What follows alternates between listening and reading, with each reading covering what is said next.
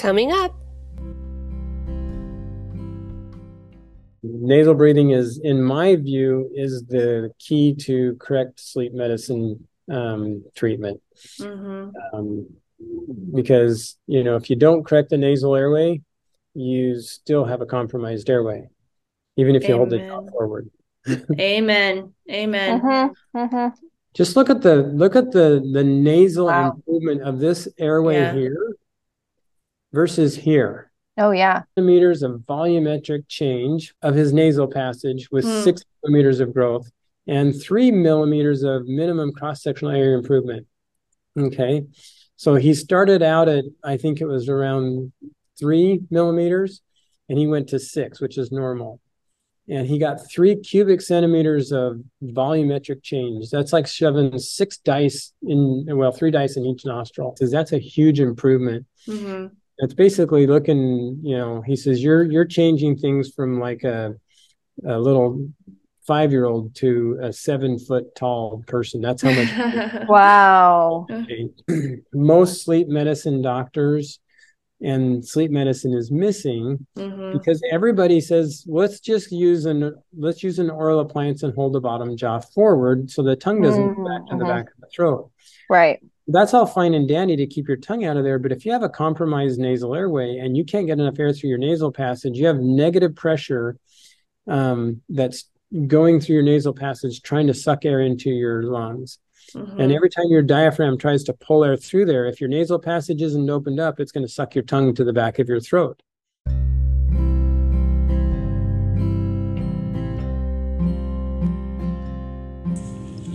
We have a special offer for our Munch Bunch listeners. To book a virtual consult with Megan, she's offering a discount of $25 off. Just email her Megan at nwmyofunctionaltherapy.com or through her website www orofacial-myology.com. To book a virtual consult with Kimmy for the $25 off, email her mouthmusclememory at outlook.com or through the website www.mouthmusclememory.com. Now on to the episode.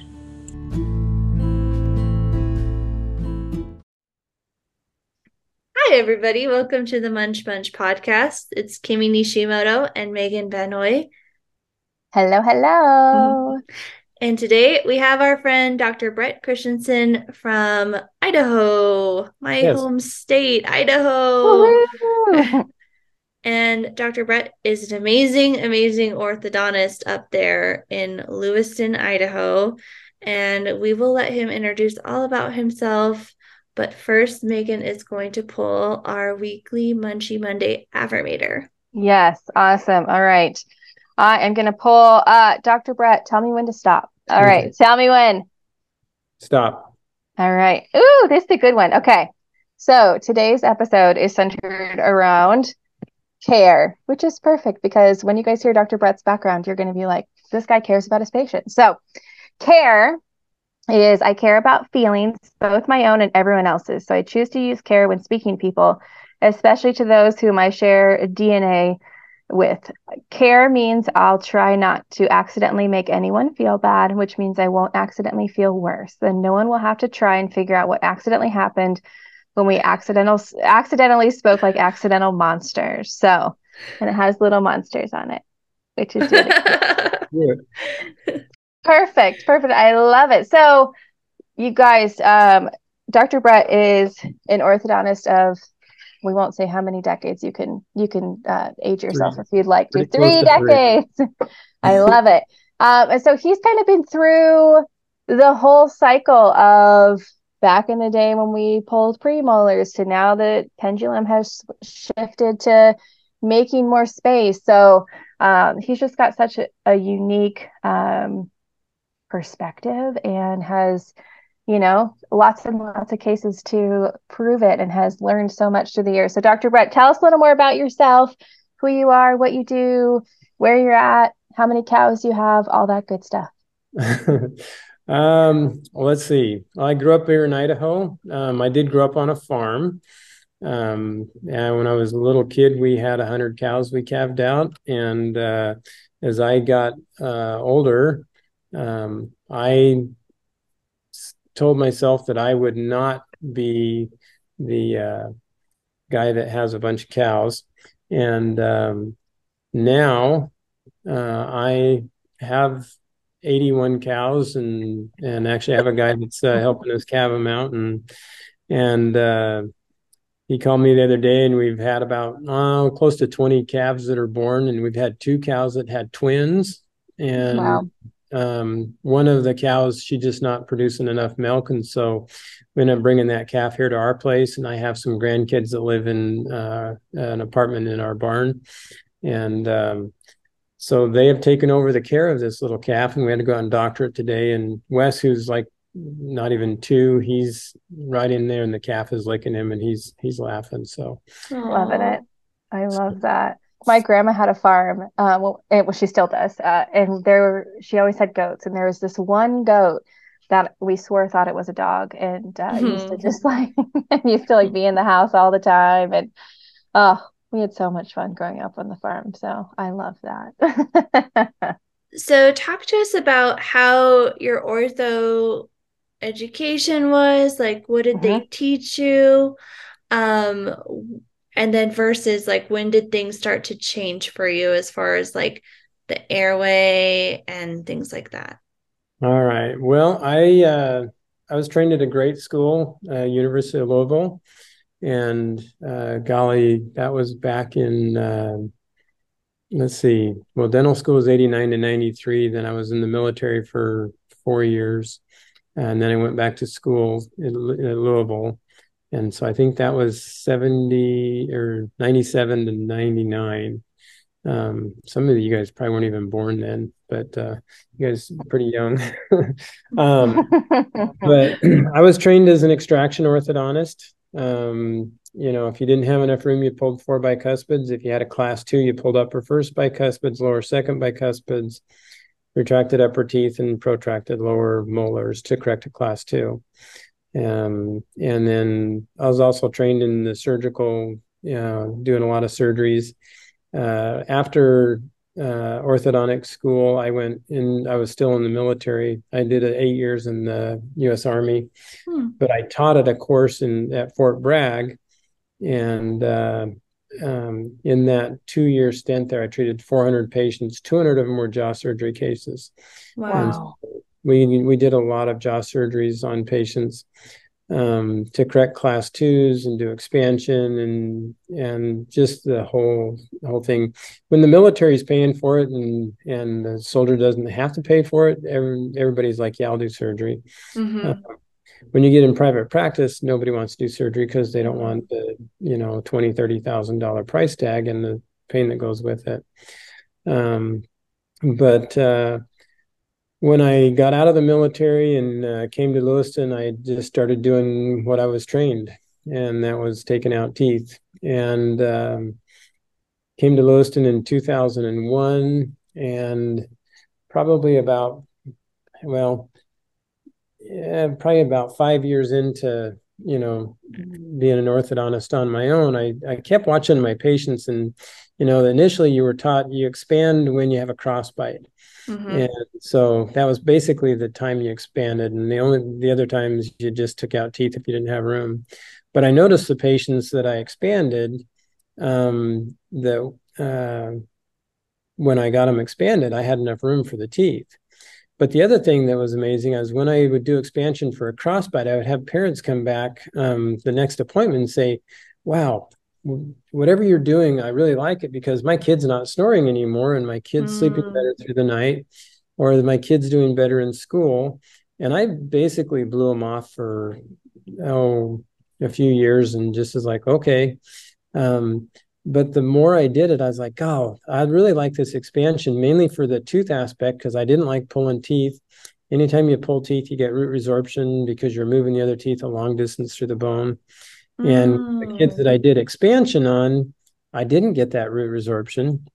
And so um, I started shifting from extracting to expanding. And when I did that, the the uh, parents, the stories just started pouring in. More and more moms were coming saying, "Wow, my kid's sleeping better." And I was like, "What in the world is this all about?" I'm not even sure. Um, but uh, I really like the aspect of expanding versus extracting. and so um, by probably around 2010 it was probably when i just made a paradigm shift and i said i don't need to pull, pull teeth anymore and um, uh, and when i when i did that um, you know things even you know the stories and everything came from parents more and more and more and uh, then um, in 2012 uh, i have a son that was in a four-wheeler accident mm. and he um, died um, in that four-wheeler accident mm. that was in mm. september and uh, three months later i had a massive heart attack mm. and um, I couldn't go to work for well, I shouldn't have gone to work for six months. I went back a month later, but I had to have other orthodontists in um, in there helping me. Um, but during that time off, I read a lot and I started researching um, on sleep medicine hmm. and uh, kind of step back a few years. Um, soon after I opened my practice, my dad was sleeping on my couch in my house one day and uh, he was making a ton of noise and mm-hmm. i walked in and watched him sleep and he was sitting there gurgling and sputtering and and he stopped breathing. And so i sat down and just looked at my watch and said okay how long is this going on? It stopped breathing sometimes for 40 50 seconds at a time. Wow. and uh, i woke him up and i took him to my office and i made my first oral appliance. And it was just a I mean, it's 100% acrylic with some ramps on it and some little buttons with some rubber bands. I've got it in a presentation I could show people. Um, but, uh, um, and I treated him and with that, and amazingly, it worked. He felt better because when he wore the appliance, because he was his tongue was farther forward and at the back of his throat. Um, and then I had patients that would come in, adults that would come in and say, "Hey, um, do you know how to treat this sleep apnea? I said, well, I did this thing on my dad. I can try it on you. And I did that for a number of years. And I, I would treat one patient and then they would go tell their friend mm-hmm. and their mm-hmm. friend would come to me and yeah. never advertised it. Um, but after my heart attack, um, I had, I was getting two or three patients a month now with mm-hmm. this sleep stuff, and I was completely winging it. Um, I'll be honest, I didn't have a clue what I was doing um, with these adults, but I was like, well, this worked on my dad. It worked on this other patient. So let me try it on you. Mm-hmm. And I was only charging like 400 bucks a, a pop for. That's cheaper than a night guard. well, I mean, I, I couldn't hold myself out as knowing anything. Mm-hmm. And uh, anyway, I went to, I finally researched a bunch of different groups out there and I finally picked um, Sleep Group Solutions, and I went to one of their courses in Seattle. And I remember it was not very far after my heart attack because my wife was still on my arm, making sure I didn't fall over and stuff. And I went to this course. Good woman. yeah. And uh, I go to this course, and in this course, they've got this machine, and uh, it's called a rhinometer, and it's got two aspects: there's rhinometer and pharyngometer. One of them measures the minimum cross sectional area of the nasal passage, and the other one mm-hmm. uh, measures the oral area, so the oral pharynx and the nasal pharynx. And uh, while I'm sitting in this course, my brain's going to all these little kids, and I'm I raise my hand. I'm like, "Can this be used on kids?" And uh, they were all about showing how the pharyngometer works, so that you know how to position the jaw for the best oral appliance. Mm-hmm. And I said, can you use this nasal thing on kids? Because I have parents all the time coming back and telling me their kids are breathing better. And I would like to know what I'm doing to these kids. And they said, well, we haven't used it on kids. Um, this is something to, to look at and say, oh, you need to go see your ENT and have nasal surgery so you can open, open up your nasal passage. And uh, so I uh, my wife and I went home. We talked about it. At that time, it was like 30, 35,000 bucks for this machine and the training. Mm-hmm. And uh, I just told her, I says, I think I need to have this machine just to see what's going on with my patients.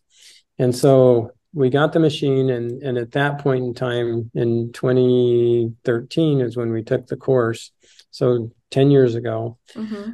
Um, uh, I started recording all of my patients um, every patient that walked through the door, we got a baseline rhinometer reading and a baseline pharyngometer reading. And uh, and then with the kids, um, and even on the adults, I would measure them after I got done with expansion and then six months later. And I just kept gathering this data.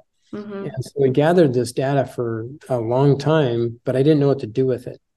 Um, mm. And uh, here a couple of years ago, I'm uh, I'm talking to somebody, and I don't even remember who it was, and um, oh, it was Sleep Group Solutions because I told them I says, "God, I said this data is so important. We got to do something about it." And so they asked me to be on a on a Zoom thing, and I was telling everybody about you know what I've been collecting. I said, "But I need to have somebody who knows what to do with this data." Mm-hmm. And uh, um, I guess they shared that Zoom meeting out there all over the world, and all of a sudden I had top hitters like Kevin Boyd and, mm-hmm. and Ben Miraglia and and all these people that started reaching out to me, and I'm like, who are these people? Mm-hmm. You know, and um, so anyway, I I end up uh, one of my patients works um, for the uh, Lewis Clark State College, and he's a statistician and he's a PhD mathematician guy, mm-hmm. and he's one of my patients, and I have treated cool. all, all of his kids. And so I'm telling him about what we're doing. I said, I got all this data. He says, This is what I do. So he took the database and he had to clean it up because there's a lot of patients we didn't get the data in time. You know, we mm-hmm. we had you know well over a thousand patients that we could look at, but we didn't have what I call clean data. You know, where these patients had these, you know, everything was done on a sequence. Mm-hmm. And uh, anyway, so he uh, he took the the data and cleaned it up, and we ended up coming up with like 347 patients that we could report on. Mm-hmm. Uh, and then he ran the data and then i can show i can show the data um, on the screen here of what um, what we uh, what the results of that were what we do with all of our patients and i'm a i'm i'm an orthodontist and and i know there's lots of appliances out there but i use a rapid palatal expander and we put it in on kids and then we turn one turn a day for 32 days which is eight millimeters so it's a standardized amount of expansion Mm-hmm. Um, and uh, and then we med- we take the rhinometer readings um, eight weeks after we do this, so about four weeks after we are done expanding, and then we take another one six months later um, when the expander is coming out. Mm-hmm. And so we've got this data. Um, and so, is it okay if I share the screen oh, here? Oh, please. So let's do this. Um, so before I do the data, I'm going to show you. This is one of my little patients right here. Mm. Okay. And her mother did these videos without me knowing, and then said, I got videos to share with you. Smart and, mama. Um, this little gal who's listening.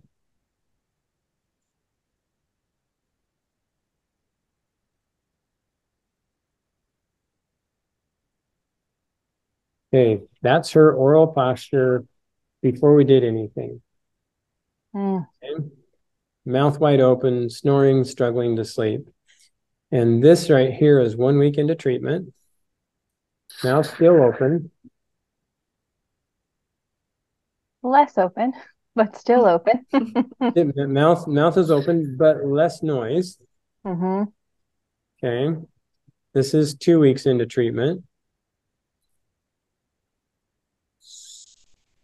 Mouth closed.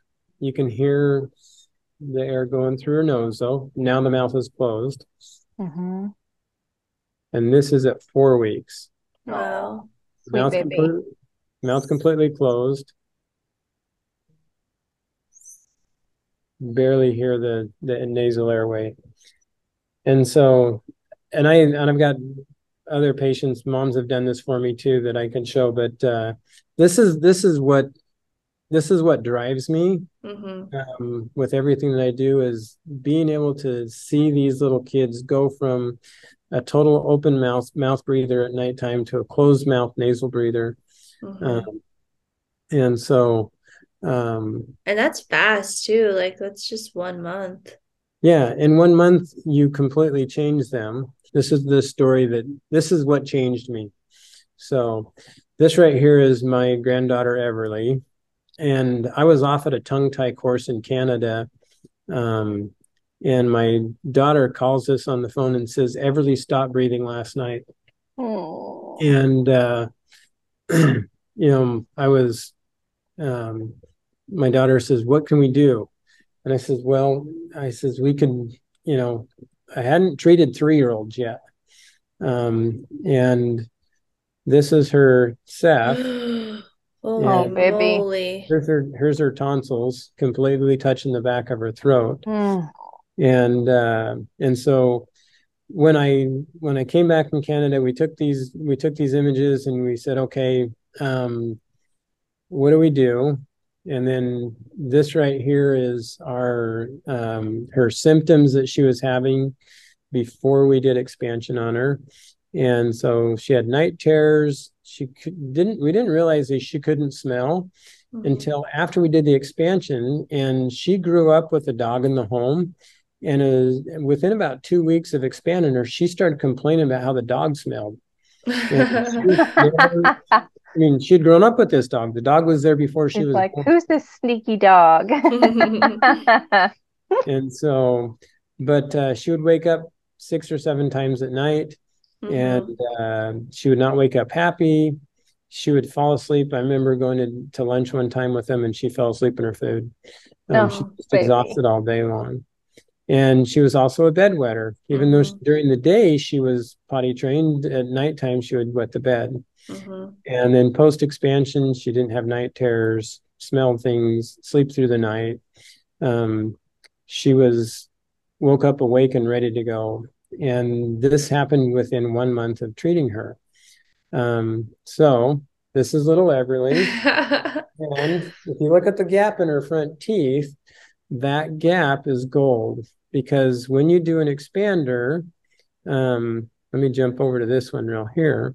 This right here is uh, what we now call the Everly expander. It's in our code of, of the Everly expander that we treat little three to five year olds with. Um, but uh, that gap is gold because when you do an expansion on a little kid, um, even I've even done expansion and got this gap on 28 year old women. Um, Wow. and uh, but when you do and you get that expansion, what happens is is the um, the maxilla, the suture splits and everything spreads apart. And as the maxilla expands, the nasal passage expands also, and it opens up that nasal airway so they can breathe. Mhm. And as soon as they can get their air through their nasal passage, then they can close their mouth. The reason her tonsils were huge is because her tonsils are always just dried out from her mouth breathing all the time. Mhm. And uh, when you look at the ultimate cause of this, now these are not my fingers, these are mom's fingers. Um, here we have a little posterior tongue tie. Mhm. So um, that's the underlying cause of these underdeveloped jaws. That's a whole new lecture um, in and of itself. And so um, what what I do is I use um, I do uh, rapid palatal expansion. I do slow mandibular uprighting. Um, It is Mm. mandibular expansion, and so this is what we call a fixed lingual expansion appliance, um, and, and then a rapid palatal expander. I used to what what I was trained to do was I was trained to turn it morning and night for two weeks, and uh, and then over the years I said, you know what, I think I can get the same thing by turn it once a day versus once or twice a day. Mhm. And uh, I think you get the same results with less pain and discomfort with the child Mhm. because I still get the gap on all of these patients and I still get that maxillary growth. Um, and then the mandibular um, expander, we turn that one once every three days for about three months. And what that does is it takes the buccal segments um, of the lower arch and uprights them and expands the molars and bicuspids and the primary teeth to match up with that new upper jaw that is now wide. Um, patients that are um, usually over 12 and have all their permanent teeth, I do this instead, um, just because it's mainly you're uprighting the buccal segments. We do the expansion. Here we got the expansion. Then we um, have braces on the bottom. We put these little buttons on the lingual of the lower um, first molars and first bicuspids. Then they wear these crossbite elastics, and that just takes the buccal segments and takes them and stands them up in the bone, so that they're um, they're going to match up with the upper jaw. Um, wow. And so um, when we look at um, what happens when you do expansion, what I do is I use this uh, this rhinometer. It's a from Eccovision, and uh, this right here will show you. This is our patient um, compilation that we have is um, about five years of, of patients, 347 patients, and we got the minimum cross sectional area, um, which is the narrowest part that the patient has to breathe through in their nasal passage, and then also the volumetric change of what happens to how much air can go through your nasal passage.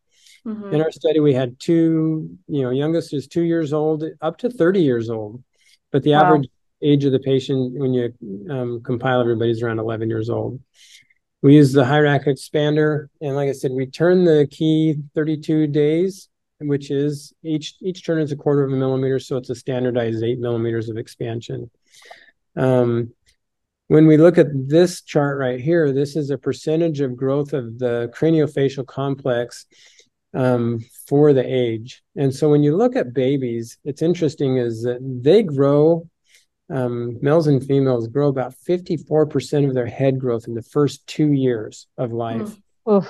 Okay? He's got a tiny head too. and so when you look at that, it's like, okay, if you can correct a tongue tie at birth, and mm-hmm. then that tongue sits and pushes into the palate from birth that's where you're going to get your best results mm-hmm. but i'm getting all these kids later and so it's like well okay we we didn't fix the tongue when when they were getting the majority of their growth what do we do about it now but if you look in here even farther by the time they're seven or eight years old which is when the american association of orthodontists say this is when you start treating kids they're at 80 to 85 percent of their growth is done hmm. okay and uh, the other part is, is if you have a kid that you wait until eight years old, you could have treated them at three years old. That's five years of um, oxygen desaturations that you're missing out on a kid. So what we did is we took this data right here, and we said, okay, well, we know how how big the um, minimum cross sectional area should be by the time you are an adult, and that is about six millimeters. Okay, so if we go back and we say, okay, by the time you're two years old, you should have 54% of that, and which is 3.2 millimeters. Three millimeters is basically a coffee straw. So a baby that wow. is born to two years old can actually live by breathing through two coffee straws. They don't have a big body. Um, by the time they're four years old, they should have four and a half um, uh, millimeters of the minimum cross sectional area. Then it really just slows down and goes very slow, you know, throughout the years. What's interesting to me is I have adults that come in that are have two year old airways. Mm-hmm. Um, and they have very narrow upper jaws and, and they can't breathe and they have sleep apnea or they have upper airway resistance syndrome.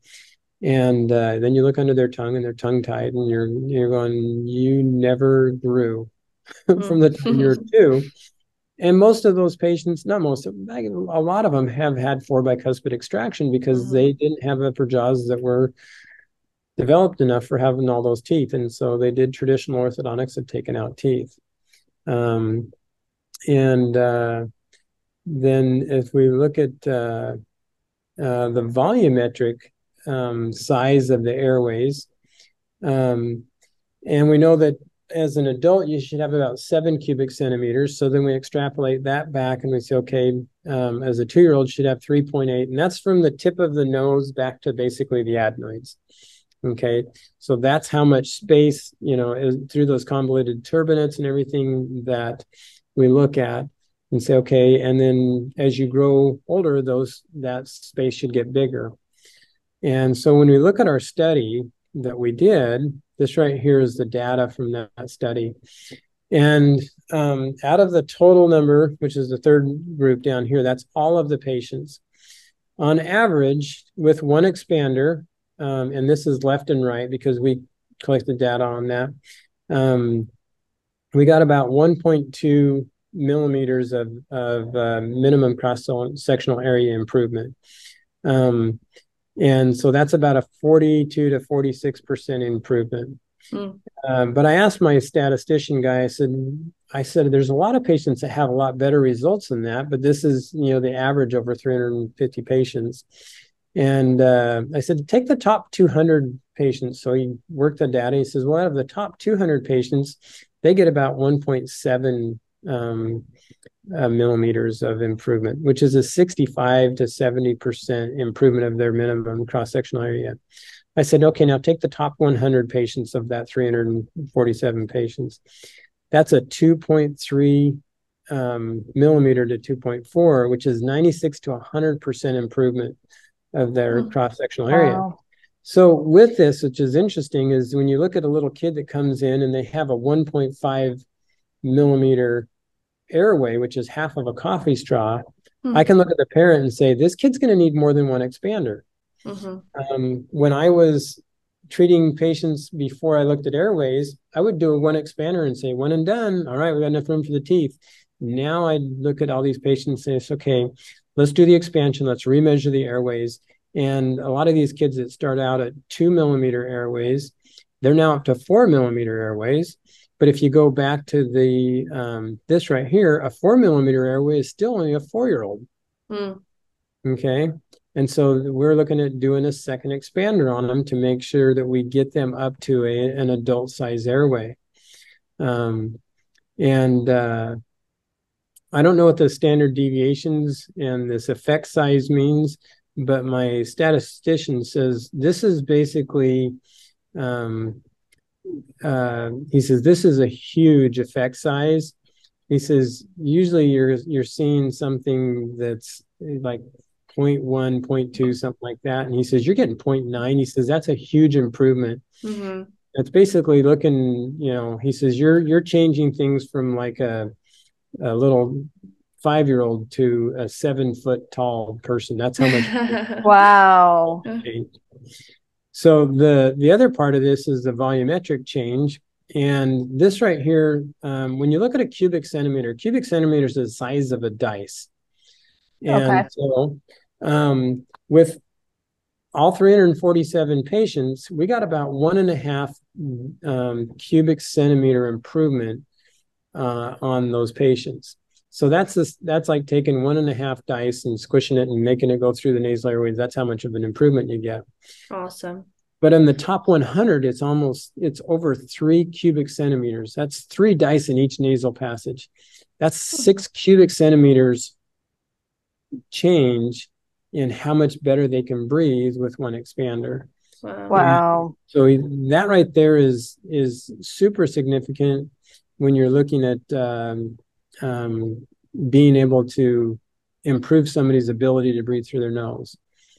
Um, so, Dr. Christensen, mm-hmm. um, when we're talking about the airway here, are we talking about the nasal airway or yeah. like the classic airway, which is like we refer to as like behind the tongue?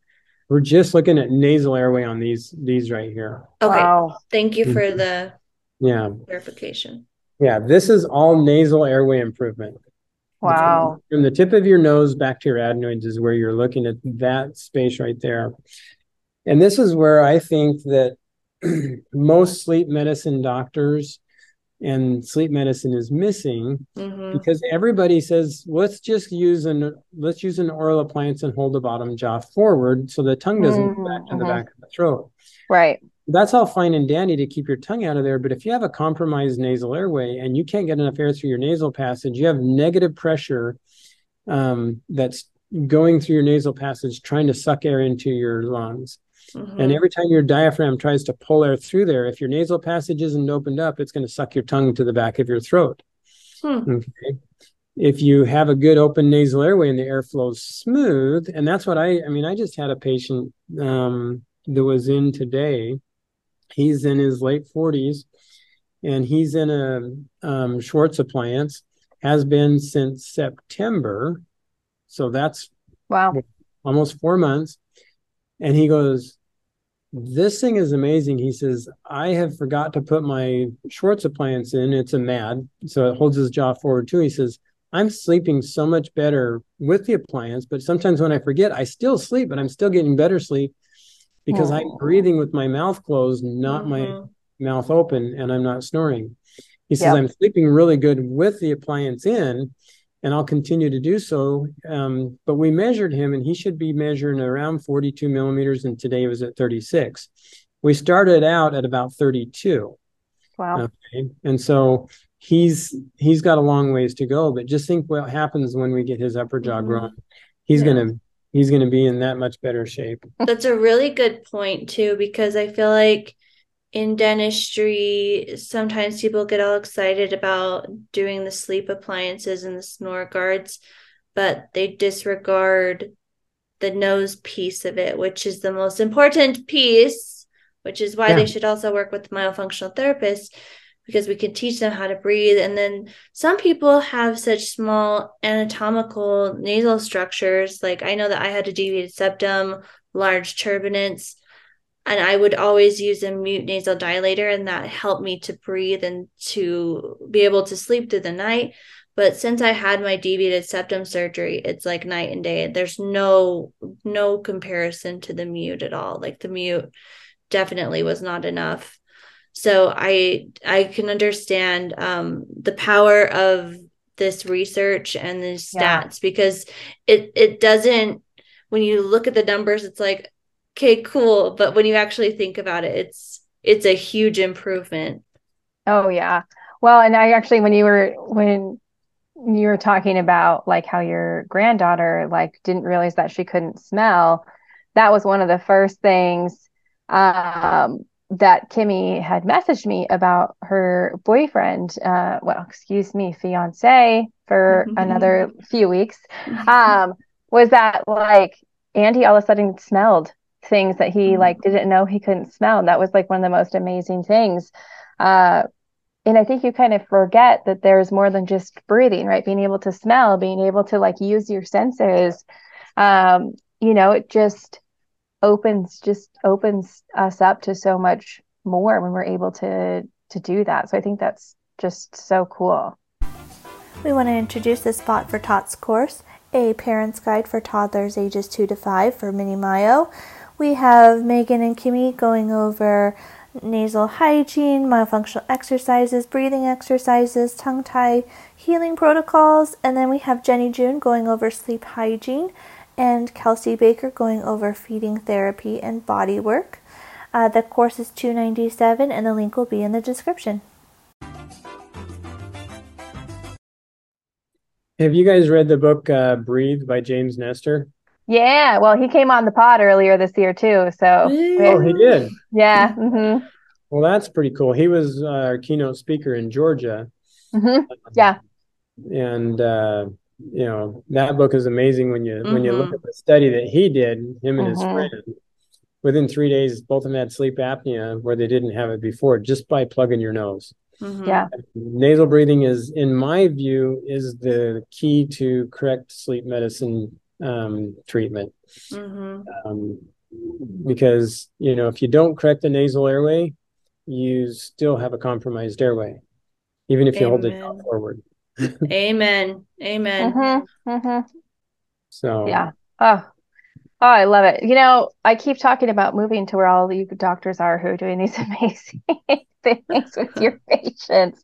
I, you know, because Isabel is going to be two uh, February 7th. So you guys feel free to send your gifts for my two year old.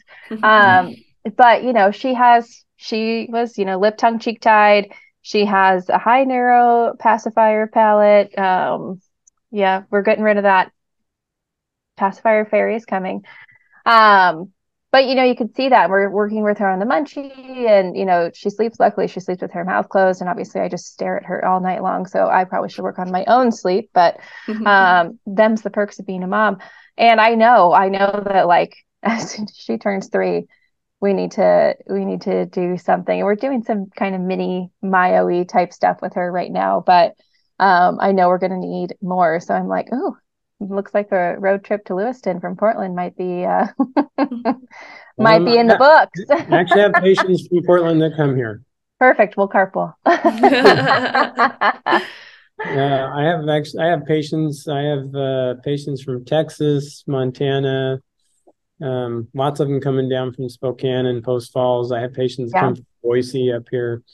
And uh, ultimately, I would like to just train a lot of people so that those patients can stay where they're at and be tra- and be treated there. So yes, yes, that would be the dream. And I've got somebody in mind for you down here, but we can talk about that, uh, you know, off screen. But yeah, I mean, it's just it's so cool seeing what you guys are doing and seeing how early we're able to help people and um, you know, I know the impact. Obviously, I see it with my patients all the time. I see their lives and their health change right before my eyes, but it's just so cool to see that there's data because, you know, how many times are do we get told that, you know, there's just not enough research on this stuff and you're like, how hard are you looking? I'm going to bring up my adult thing because I want to show yeah. you. Guys, I want to show you guys a case. Um, we were talking earlier about my dad and and everything like that. And so this is my my uh, parents mm. right here. My dad's mother died i think in her late um 60s of dementia. Oh, wow. when she died they did a autopsy and her um, heart was twice the size of a normal human heart. Oh my god. And uh, I remember as a little kid, she died when I was about seven years old. And I remember a few things about my grandmother. One of them is that she made the most awesome mint tea. Uh, uh-huh. she would go down the ditch banks and gather tea and dry it, and then oh. she would boil it and put honey in it. And and the other thing is, we lived in a, or she lived in a log cabin, an old log cabin, um, that was only heated by wood. Wow. with my grandpa. And um, we slept on this trundle bed that had this big dip in it. And all the kids slept on this thing and we all just fell to the inside. Um, but I never slept when I was at her house because she slept in the other room and she always made so much noise that I never did sleep. Mm. And uh, my dad, when we figured out that he had sleep apnea, he finally came to me later. He says, My mother died of sleep apnea. I know it because she snored like a a freight train. This is the appliance that I made for my dad. what do you think of that? Just I love that it says crazy thing work. And, and yeah, just you know, it wasn't anything fancy. It's not a Schwartz. It's not a tap. It's not a Prosomnus. It's a bunch of acrylic. All it did it. was pull the jaw forward. Um, let me see if I can. I want to get to a case that I want to show you guys. Um, I'm surprised you didn't complain about it. I feel like family always complains about everything you make them, right? oh my gosh. Yes. Family are the worst patients. But actually, you know, it's funny, Dr. Christensen, because he talking about kind of how your dad was your guinea pig. My dad was my guinea pig um, because he stored like a freight train and he, he would like shake the house. And, um, you know, I was trying to convince my parents that I wanted to switch careers. And so, you know, we did myofunctional therapy on my dad and had a, a lot of success. So, you know, they've not that they haven't always been supportive, but they're like, all right, there might be something to this. yeah. My dad's 84 now, so he's outlived wow. his mother. Wow. So, which is pretty cool. Yeah. Right. So let me show you. I got to show you a little bit of precursor before you see this case, but uh, this this case is my Flagstar flagship case. But anyway, so this is the appliance that I make now. It's called a Schwartz with a MAD, and it's got little fins on the side here, and then it's got these little expander screws that come up here, and that's how we um, design that so that we can change the forward, and then we change acrylic with the vertical on that. We use a pharyngometer to to dial all of this all of this stuff in to set the patient up for the right vertical and horizontal position with the pharyngometer to get them to for their sleep apnea. And then with the expansion that we've got in here, these expansion screws, then we slowly over time uh, go in and grow the upper jaw and help with the nasal airway. There are some patients that don't have sleep apnea and don't need a MAD. And so we don't put all the other stuff on it. We just use the regular Schwartz appliance. And this is what I did on myself hmm. um, back in 2019 and I grew my maxilla eight millimeters. Wow. And uh, I'm a triathlete. And I uh, went from mouth breathing during all my training to now I bike 50 miles with my mouth closed. I can run wow. on ground with my mouth closed because I went and grew my maxilla and changed my nasal airway. And how old were you when you did this? I'm 55 now, and almost 56, and Amazing. 2019 was what? Um, four Three years years. ago? Yeah, Three three, four. ago? Yeah. That's So amazing. at So it's never too old- late. You're never Yeah. too old. But know that it took a year and a half Right. to accomplish this. It's not, you know, everybody wants something that you can put in there and you're done in a week or Right. a month. You know, they want something that's fast.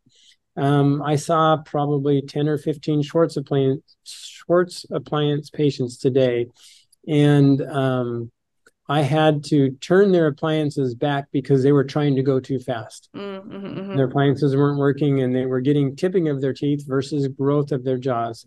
And I have to, you know, a lot of patients there, everybody's um everybody wants to get in there and just get things accomplished so quick. And it's Mhm. like this is a two a year and a half, two years, sometimes a three year process um Mhm. to accomplish that. And uh and so you can't be in a hurry to to do this. A lot of these patients, when they walk in through the door at about three to six months, are like, "Oh my gosh, I can't believe how much better I'm breathing through my nose." So this right here, I'm going to show you is an upper airway resistance patient. Okay, and let me make this bigger. Um, I didn't bring his pictures on here, but when we started him, he was 31.8 millimeters. Okay. Mhm. That's the width between his six-year molars. And uh, crooked and crowded teeth. This is him with the Schwartz appliance. I'm just going to go back and forth. We did have to put some upper brackets on because his upper teeth were tilted back. Look at the amount of expansion we got with him Mm, with the Wow. Schwartz appliance. Okay. Amazing. All right. So here's his arches. Mhm. and we only put braces, you know, up here on the top guys to get the because his upper teeth were tilted back. Um, here's his lower arch, and we've expanded and given him a lot more tongue space. I mean, Oh, and have- that tongue tie though. oh yeah, we're gonna get to that. You can see that right there, but Oh, just yeah. look at how his um uh tongue is sitting on top of these teeth back here. Now Mhm. Yeah. totally got Yeah. a lot of space in here. Mhm. Okay, and oh, those are the fun ones to release. Oh Yeah. yeah. So, and like I said, you just can't make this stuff up. These people all have posterior tongue ties. All Oh, right. yeah. So here's here's his rhinometer readings. This guy's in his 40s. Okay. When you look at the lines over here, and it's kind of blurred on here, but I just took pictures before I went to Georgia. But here's his before rhinometer. Here's his after. See how much higher all of the readings are. Yeah. Okay. And here's the thing we only got six millimeters of expansion with the Schwartz. Mhm. So if you go back to here and you measure, he's at 38 millimeters. He was 31.8. We only got six millimeters of growth. Mhm. Mhm. Okay. But when you look at this, we got three cubic centimeters of volumetric change of his nasal passage with Hmm. six millimeters of growth and three millimeters of minimum cross-sectional area improvement. Okay. So he started out at, I think it was around three millimeters, and he went to six, which is normal. And he got three cubic centimeters of volumetric change. That's like shoving six dice in, well, three dice in each nostril. And this is What on a visual. what a visual. but you, you, you, if you, you know, if you don't have something to measure this, you're just Yeah. guessing. You're saying, oh, so yeah, Yeah. great. Um, I had um, before I went to Georgia, I, I just said on the whim, I says, measure the next two Schwartz spaces, and both of them had the same kind of results. That's awesome. So this right here is my flagship case. This should change everybody's mind on what you can accomplish with Schwartz appliance and slow mandibular growth. This is a three-year case. Wow. Okay. So this is Kelsey. Look at how narrow her upper jaw is. Mhm. Okay. And there's here's she was when we started, 24 years old. Weight, highest weight was 350 pounds. Age, I have 60. Yikes. Oh, Oxygen desaturations down to 70. Average heart rate 84, high 114. 114, that's what I bike at. Wow. I bike around 100. wow. Okay. She was diabetic. And wait until you see her tongue. And So here's her here's her uh, Wow. okay. So her whole upper jaw fit inside of her lower jaw. She had severe sleep apnea. And Woof. Oh, mama. okay. I need to get an updated one. We need to do a second revision on her, but um, I didn't get an updated one before I came to the course. Here's her Epworth sleepiness scale, 23. Mm, She's a sleepy severe. girl. Yes. yes. Okay. This is kind of fun. Mm. This is a uh, Facebook post that she put on um, about um, a year and a half into treatment with her. And she says, I have a lot of weight left to lose, but it is good to know I'm smaller than my wedding day. And also, look at that smile. Braces are paying off. She never had braces yet. All we did was Schwartz. Wow. Wow. How small her upper jaw was hmm Mhm. and where she was at. Um, you know, she she's lost a ton of weight. Here's her oral airway. Mhm. That's a huge Now- improvement. Question Mhm. about the weight piece. Are we thinking that's due to some of the sleep improvements? So she had tried to lose weight for years. She was a heavy child. She could not lose weight until we got her sleep apnea under control. Mm. Mm, okay. Must be that hormonal um hmm The sleep leptin and the cycles. ghrelin. hmm Yeah. Just look at the look at the the nasal Wow. improvement of this airway Yeah. here versus here. Oh, yeah. This is so cool to see your perspective from like the nose piece because we're always like honed in on behind the tongue, Yeah. but the nose Nasal piece is is fascinating. That's Mhm. that's the key to sleep medicine. Here's her airway. Here's her oral airway. She goes from tiny to a lot bigger. Well, bam. Wow. Okay. Now here's the fun part. Okay, this is Kelsey's before pictures. This is Oh, Kelsey today. wow. Okay. Wow. Okay. So Wow. Kelsey lost a lot of weight. I think it was close to 150 pounds. Wow. Wow. Good for her. Oh my word. Look at those straight Okay. teeth. No Those expand, no, not no, I mean, no surgery. hmm just very, very slow expansion for over two years before we even went to braces. Wow. Wow. Oh, what a beauty. Okay. Didn't really expand her mandible very much at all. We just aligned some teeth down there. hmm Went from a 28. And so, you know, I when you look at this, you go, okay, she went from a 28.6 millimeter width to a 34 millimeter width. That's Even me. though- but then when we um, measured her during Schwartz expansion, she was at 39 millimeters. When we stopped Oh. this Schwartz expander, she came back because some of that was flaring. Okay. And then in the end, we end up getting what's that about six millimeters of growth.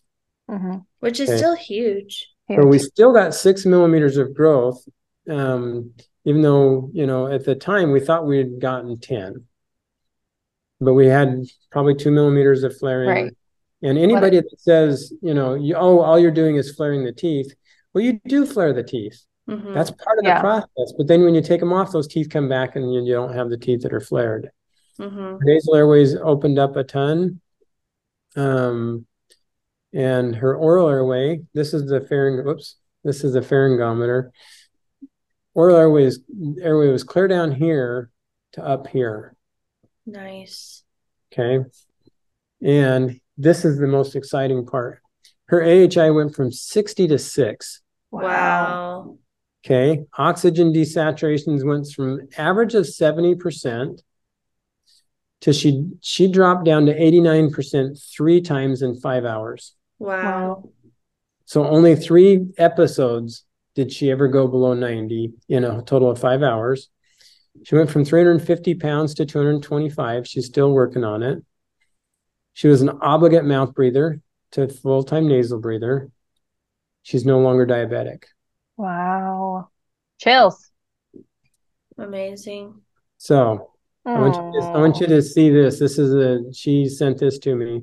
Hello, my name is Kelsey, and this therapy has changed my life. I used to be 125 pounds heavier, on the verge of a heart attack. My body was shutting down. I was only 23 years old. Um, not only do I have a beautiful smile, but um, my jaw no longer clicks. I can breathe through my nose, which I never could before. I've lost 125 pounds and I'm off four different medications. I can work out and exercise and sleep better than I ever could in my life. I have gone from having 64 breathing episodes per hour with sleep apnea to only having six. I am astounded at the changes that have been made because of Dr. Christensen's help. Thank you. Oh, oh that's wonderful. Thank you so much for sharing with us. This is this is, this is why I do what I do. I love yeah. what I do. And um, I think the one of the big things for kind of a take home message for anybody that is getting into sleep medicine, this is not a um, yeah, I guess a get rich quick scheme. You know, right. This isn't a get treatment done quick um, type of thing. Yeah, little kids, you know, it does happen pretty quick with them, but with adults, it's a very slow process. And as you saw in multiple patients there, what's the underlying mm-hmm. cause? The tongue that doesn't function right. Mm-hmm. Um, and so my whole practice is full on sleep medicine from babies till I'm treating people in their 80s.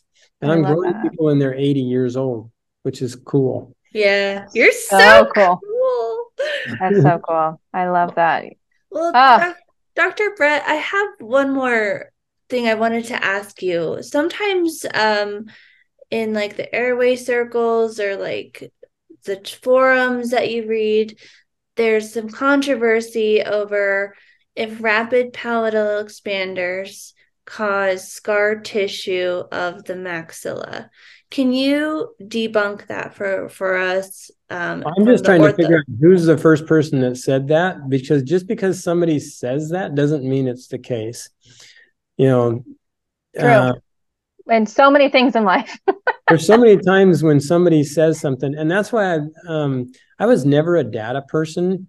I was yeah. always a feel good. Does it feel good? Yeah. Okay. I'll go with whatever it feels. Um, when I started doing this sleep medicine stuff, I said, I have to have something to back this up. Yeah.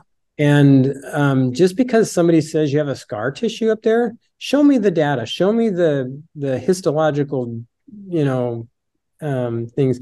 I mean, because I I see my CT scans after expansion and after I've held. I mean, uh, after I've held that little kid in there for six months and after treatment, there's bone across the top of the palate. It's not cartilage, it's bone.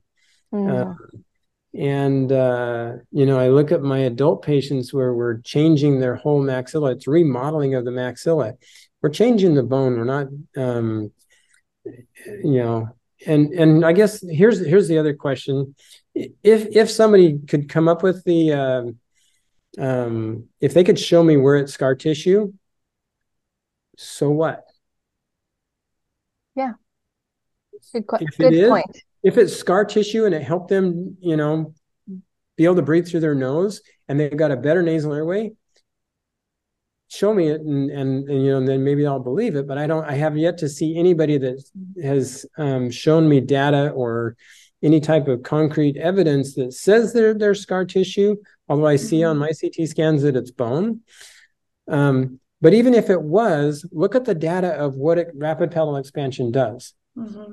You know, down the road, we're getting one and a half to three cubic centimeters of improvement of nasal airway function in the volumetric side and 1.2 to 2.4 minimum cross sectional area. That's huge. Mm-hmm. mm-hmm. Whether it's bony or if there is a scar, like I said, show me show me the data. I, I would love to see it. Mm-hmm. Um, but there's, you know, traditional expansion has been around for years, and we correct these cross bites and they stay. And the only reason that um, cross bites don't stay, and and I have patients from the past that um, uh, I did expansion on them and I took the expander out and I'd see them a few years later and they were back in crossbite. Guess what? I never looked at before. Their tongue. Yeah. I never looked at a tongue before I went into sleep medicine. And if you have a tongue that's tied to the bottom of the jaw and you don't have it sitting up there, I mean, I tell patients every single day the best retainer ever made is a good functioning tongue. It's not that piece of plastic Hawley that we put in their palate. If you have a functioning tongue that sits there and keeps the um, the pressure into the palate, you're not going to get the relapse. So Mhm. Good. I tell my patients that too. So Ooh, I just thought of one more and, and then I promise I will let you go. I won't dig in anymore. But um sometimes I feel like in, in our space, like we Megan and I are very much like meeting people where they're at. Mhm. People have to pick providers that they can go to because, you know, sometimes like geologically or geographically there you go. um, I can't come to Lewiston, Idaho to see you for braces as much as I would love to. So I would have to find someone in my area. Can you talk to us about like as long as they're not doing bicuspid extraction or extraction ortho, um, are if you do traditional ortho for your kids, are you ruining them? Because that's Mm. another kind of um unpopular opinion that is kind of circulating within the forums and the groups now. traditional orthodontics um, without ex- i mean with extractions um, this is something that somebody uh, brought up to me a while back and they and um, i have an orthodontist in our town that uh, um, I I lectured at one lecture and and then the American Association of Orthodontists found out I was lecturing and so they sent people to lecture after me, and uh, I lectured all about nasal airway and improvement of the airway and everything like that. And I never talked about sleep apnea. Um, I just talked about improving airways. And uh, um, he got up and he says, "Well, extractions don't cause sleep apnea, and headgear doesn't cause sleep apnea, and."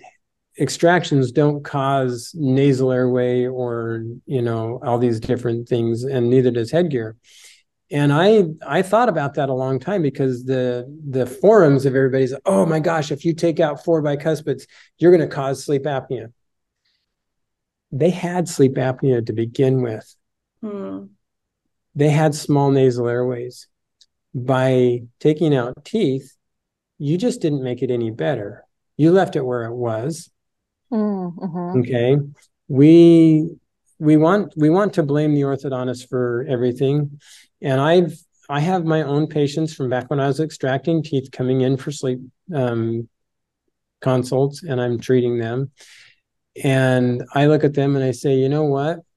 I didn't i i gave you a nice service in that your teeth were straight by the time we were done i says could you breathe through your nose before we you know back then? And they're like no i've never been able to breathe through my nose. And so the cause and effect i don't think that um, extractions cause sleep apnea. I don't think headgear causes sleep apnea. I think that um, those constricted airways were always there. And um, and so you know trying to blame a profession that they're causing things. No we're just not they're just not diagnosing sleep medicine and they're not treating sleep medicine. They're they're treating teeth. Mhm. in in the end i would hope that um, in the next 10 years before i retire that i can get the word out and that we can change the thinking of orthodontics to incorporate sleep medicine and looking at those airways before we start treatment and treat the airways first and the teeth will come along with it Mhm. uh, and so I don't know if I answered your question, Kimmy, on that. no, uh, that was great. That was great. And so, Yeah. you know, does traditional orthodontics cause these problems?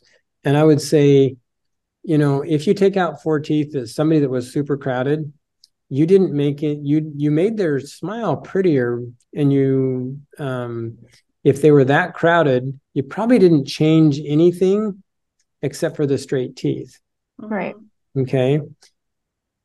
if you went in and expanded that person, gained room for the space, and improved their nasal airway, improved their tongue space, you improved that patient's airway. Um, and so um, that's what I'm looking at, and the, what I would like Yeah. the, the orthodontics to look at and say, okay, yeah, if you had pulled teeth, you you probably made him smile prettier, but if you didn't pull teeth and did expansion, you're going to get a much better end result Mhm. you just can't be in a hurry. Orthodontists are, I mean, I'm seeing, I'm seeing 80, 90 patients a day. Um, Wow. And you have 80 cows. Yeah, yeah, but I have a friend that takes care of those. Delegating. yes. And I have I have an incredible team of women and one guy, we've got a, a man lab tech that came in with Woo. us this last year because we were so busy and um uh no you can't you can't do this stuff on your own it's not me i i'm nothing without my team i'm um in all aspects of life so I love that. I love that. Um, so, Dr. Christensen, are you on social media? Um, or what's your website? Where can people find you? um christensenbraces.com and Okay. i i christensen orthodontics on facebook i think i'm on instagram my wife takes care of all the social media stuff Perfect. i'm i'm just busy taking care of patients um Perfect. Again, delegating.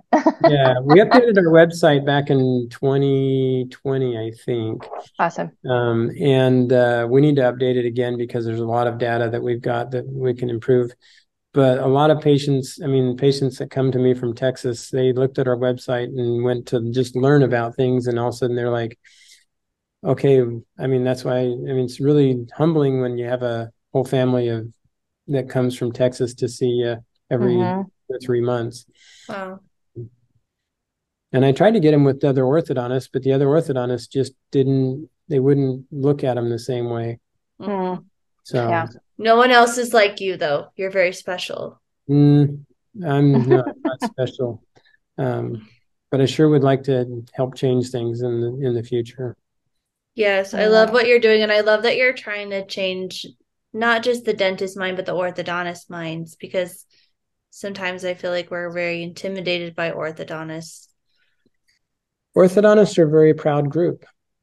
You know, we go to a lot of school and we get done, we're told that we're the top tooth movers in the world. And that's one of the things that's that's um, that's hard to break into because um, well, I've one of the things that I think is is the uh, big detriment to the world of orthodontics is orthodontics being so proud that they don't include their general dentist in everything. Um, and I was one of those guys for years. Um, when the general dentist would do braces on somebody, I that would just really tick me off. And I was like, "You don't know what you're doing. You didn't go to school. You know." And and uh, my little brother started doing orthodontics, and um, down. I mean, he doesn't live in the same town, but he started doing orthodontics, and he and I had a falling out because I told him, "You're not a specialist. You don't even have a Ceph machine. You shouldn't be doing this." And I told him one time, I says, "If if you have a case that goes to court, I says I will fry you within two minutes." I said, "You will lose Oh. your you will lose the case because you know." And I was a very proud person. Um, and I thought that I knew it all. And then I went into sleep medicine and found out I was clueless. I knew how to move teeth, and now I'm training my little brother to do expansion and help his patients. And he's a patient, he's a sleep Mhm. apnea patient that's doing expansion and changing his Mhm. nasal airway. I love it. Uh, um, I think that, you know, with the Invisalign, Invisalign, you don't even need an orthodontist. You can straighten teeth now. So, what is the use of an orthodontist? You don't need an orthodontist to straighten teeth. You know, you can order a set of trays through the mail. Oh, You need an orthodontist to diagnose sleep medicine, Mhm. Mhm. diagnose the underlying causes and treat the underlying causes. And the world of orthodontics is going to go away if we as orthodontists don't step up and become doctors and treat the Mhm. patient versus being tooth technicians and treat the teeth. So I think that's Powerful. such a good point. Powerful. You're so cool, Dr. Bret. we just love you. We think you're the just positive coolest. Yes, I agree. Oh, okay. So, you guys, if you want to find us on social media as well, we'll link Dr. Bret. Um, we'll chat with his wife and find out his handles. But uh, you can find Kimmy at Mouth Muscle Memory. You can find me at NWMFT. And you can find us both at the Munch Bunch Myo podcast on Instagram and definitely on YouTube. And uh, we will be looking forward to the next Munchy Monday. Bye. All right. Thank you. Have a good day.